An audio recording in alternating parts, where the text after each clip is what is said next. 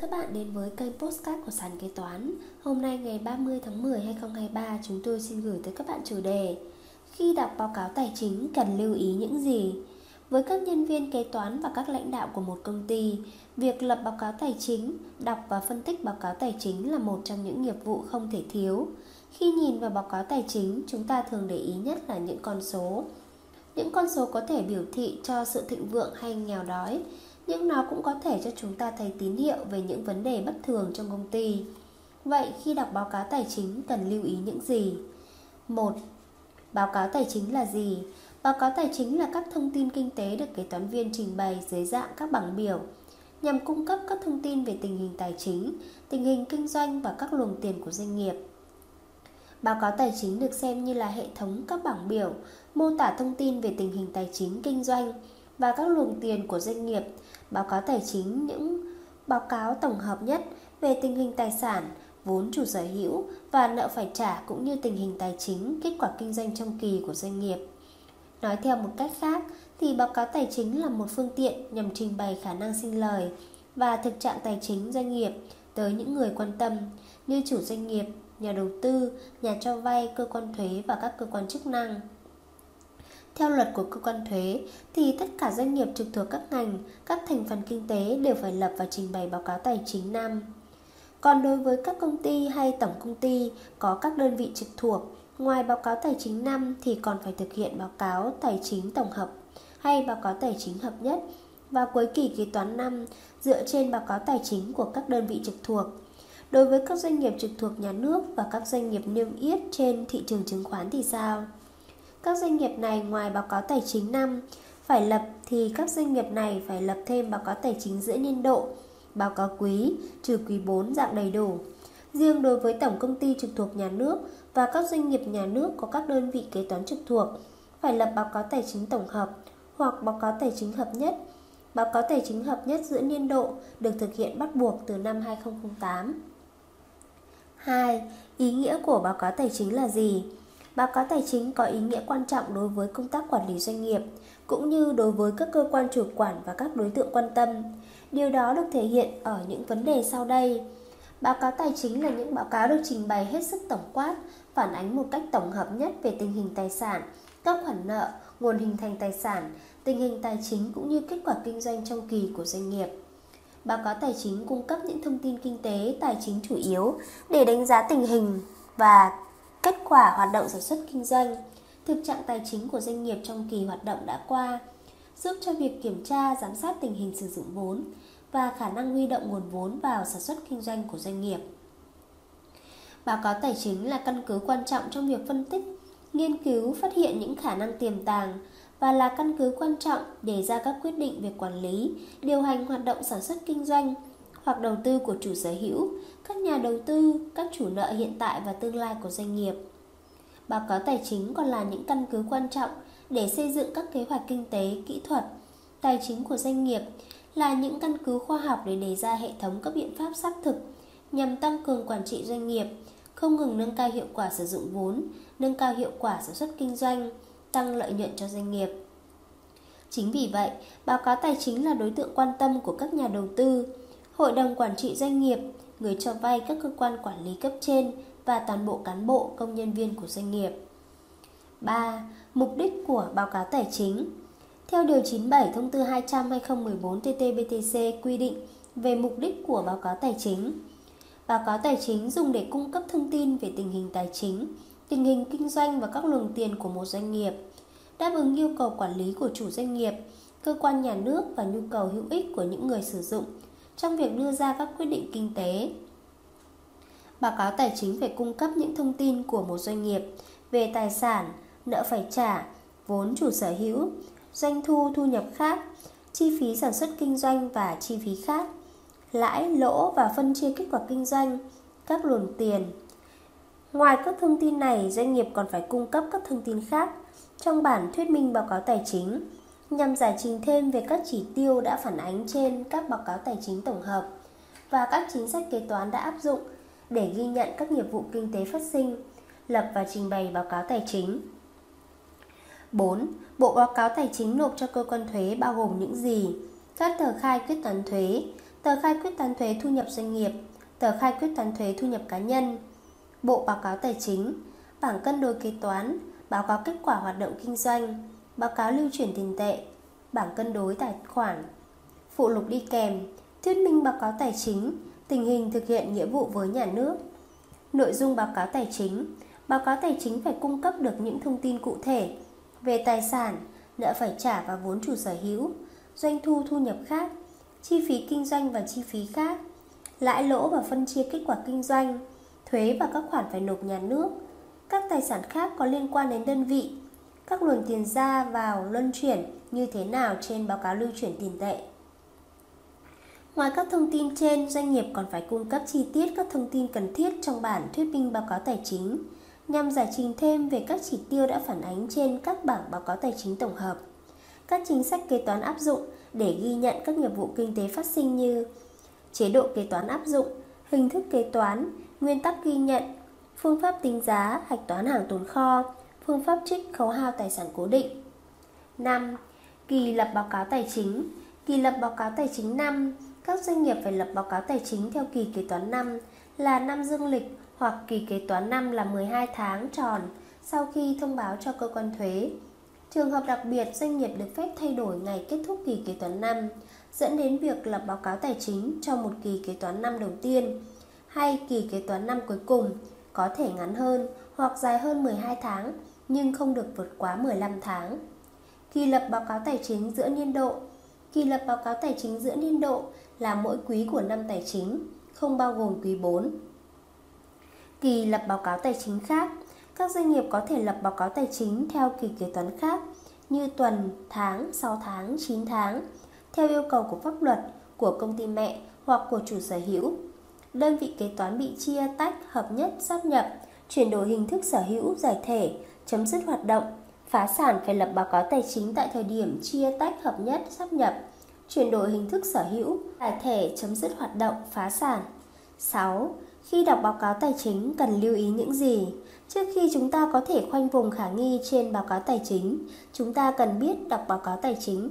Rất nhiều người đơn giản chỉ mở ra và tìm kiếm đánh giá trên các chỉ tiêu doanh thu, lợi nhuận hay dòng tiền, điều này là chưa đủ. Tuy nhiên, báo cáo tài chính còn có những phần khác mà chúng ta nên biết. Về cơ bản bao gồm bốn thành phần sau. một. Báo cáo kiểm toán. Đây là báo cáo được lập bởi kiểm toán viên, đưa ra ý kiến của họ về báo cáo tài chính dựa trên những gì kiểm toán viên thu thập được. Rất nhiều người khi đọc báo cáo tài chính thường bỏ qua phần ý kiến của kiểm toán, trong khi đây là phần quan trọng đầu tiên mà chúng ta cần lưu ý đến. Tại sao? Các số liệu trên báo cáo tài chính sẽ không có ý nghĩa nếu kiểm toán không chắc chắn về tính trung thực của nó.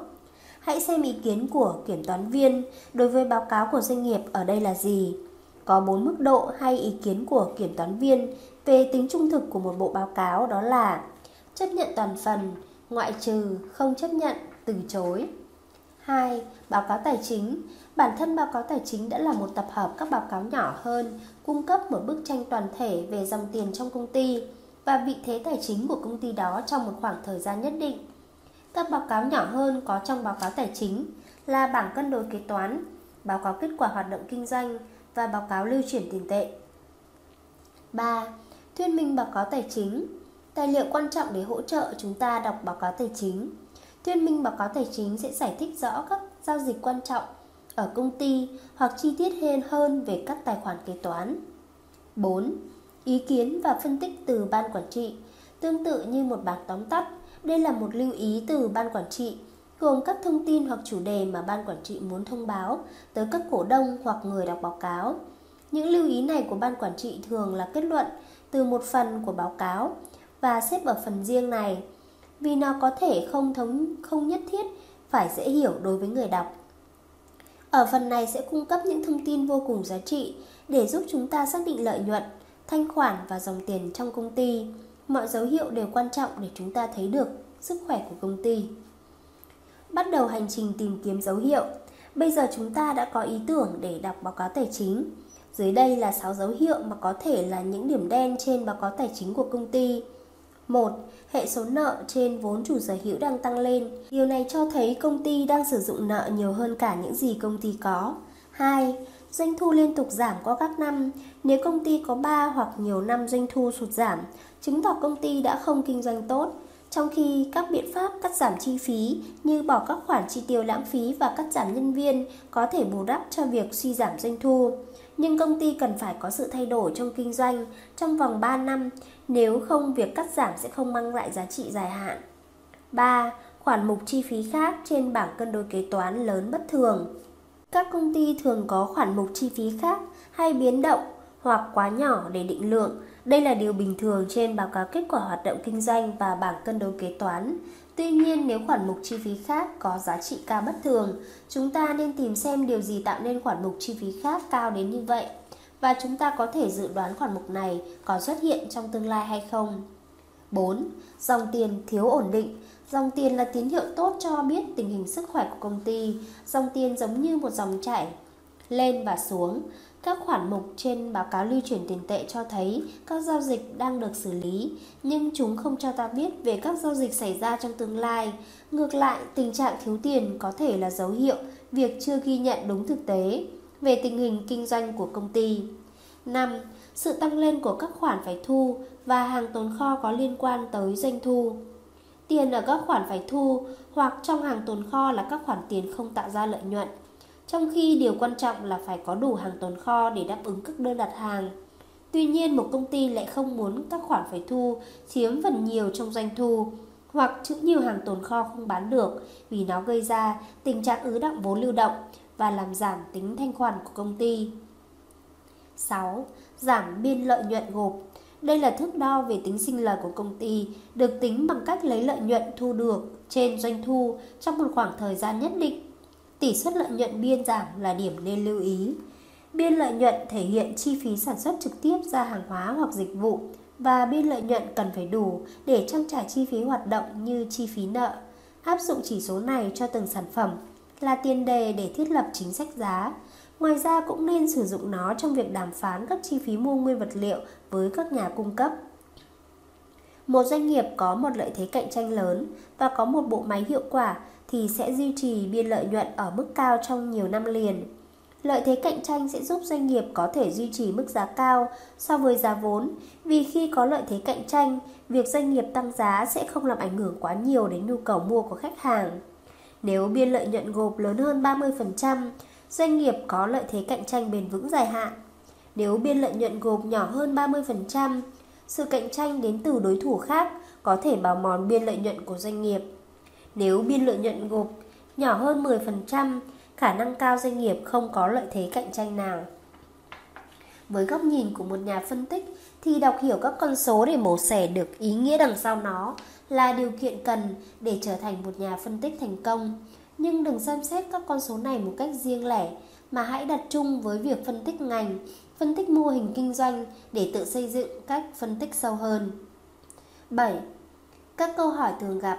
Thời hạn nộp báo cáo tài chính chậm nhất là ngày thứ chín mươi kể từ ngày kết thúc năm dương lịch hoặc năm tài chính. Ví dụ, thời hạn nộp bộ báo cáo tài chính năm hai không hai không chậm nhất sẽ là ngày ba mươi mốt tháng ba năm hai không hai mốt. Thời hạn nộp báo cáo cũng là thời hạn nộp tiền thuế thu nhập doanh nghiệp. Thời hạn nộp hồ sơ quyết toán thuế đối với trường hợp doanh nghiệp chia tách, hợp nhất, sáp nhập, chuyển đổi hình thức sở hữu, giải thể, chấm dứt hoạt động chậm nhất là ngày thứ bốn mươi lăm kể từ ngày có quyết định về việc doanh nghiệp thực hiện chia tách, hợp nhất, sáp nhập, chuyển đổi hình thức sở hữu, giải thể, chấm dứt hoạt động. Hồ sơ báo cáo tài chính gồm những gì? Hồ sơ báo cáo tài chính gồm báo cáo tài chính tình hình kinh doanh, báo cáo kết quả hoạt động kinh doanh, bản thuyết minh báo cáo tài chính, bảng cân đối tài khoản, báo cáo lưu chuyển tiền tệ. Ai là người chuẩn bị các báo cáo tài chính cho những người sử dụng bên ngoài? Theo như phân tích trên, người lập báo cáo tài chính là doanh nghiệp, chủ doanh nghiệp phải có trách nhiệm điều hành việc lập báo cáo tài chính để gửi ra bên ngoài. Trên báo cáo tài chính có đầy đủ chữ ký, trong đó phải có chữ ký của giám đốc và con dấu. Giám đốc chịu trách nhiệm chính về báo cáo tài chính, chứ không phải kế toán trưởng. Kế toán có trách nhiệm lập báo cáo tài chính theo các nguyên tắc, các quy định có liên quan. Trên đây là một số nội dung liên quan tới đọc báo cáo tài chính. Cảm ơn các bạn đã lắng nghe podcast ngày hôm nay của Sàn Kế Toán. Hẹn gặp lại các bạn ở podcast tiếp theo. Chương trình được sản xuất và cung cấp bởi Sàn Kế Toán, ứng dụng đầu tiên và duy nhất tại Việt Nam chuyên sâu về kế toán. Để theo dõi các tình huống tiếp theo, nhanh tay tải app Sàn Kế Toán tại xê hát Play hoặc Apple Store để trở thành thính giả đầu tiên.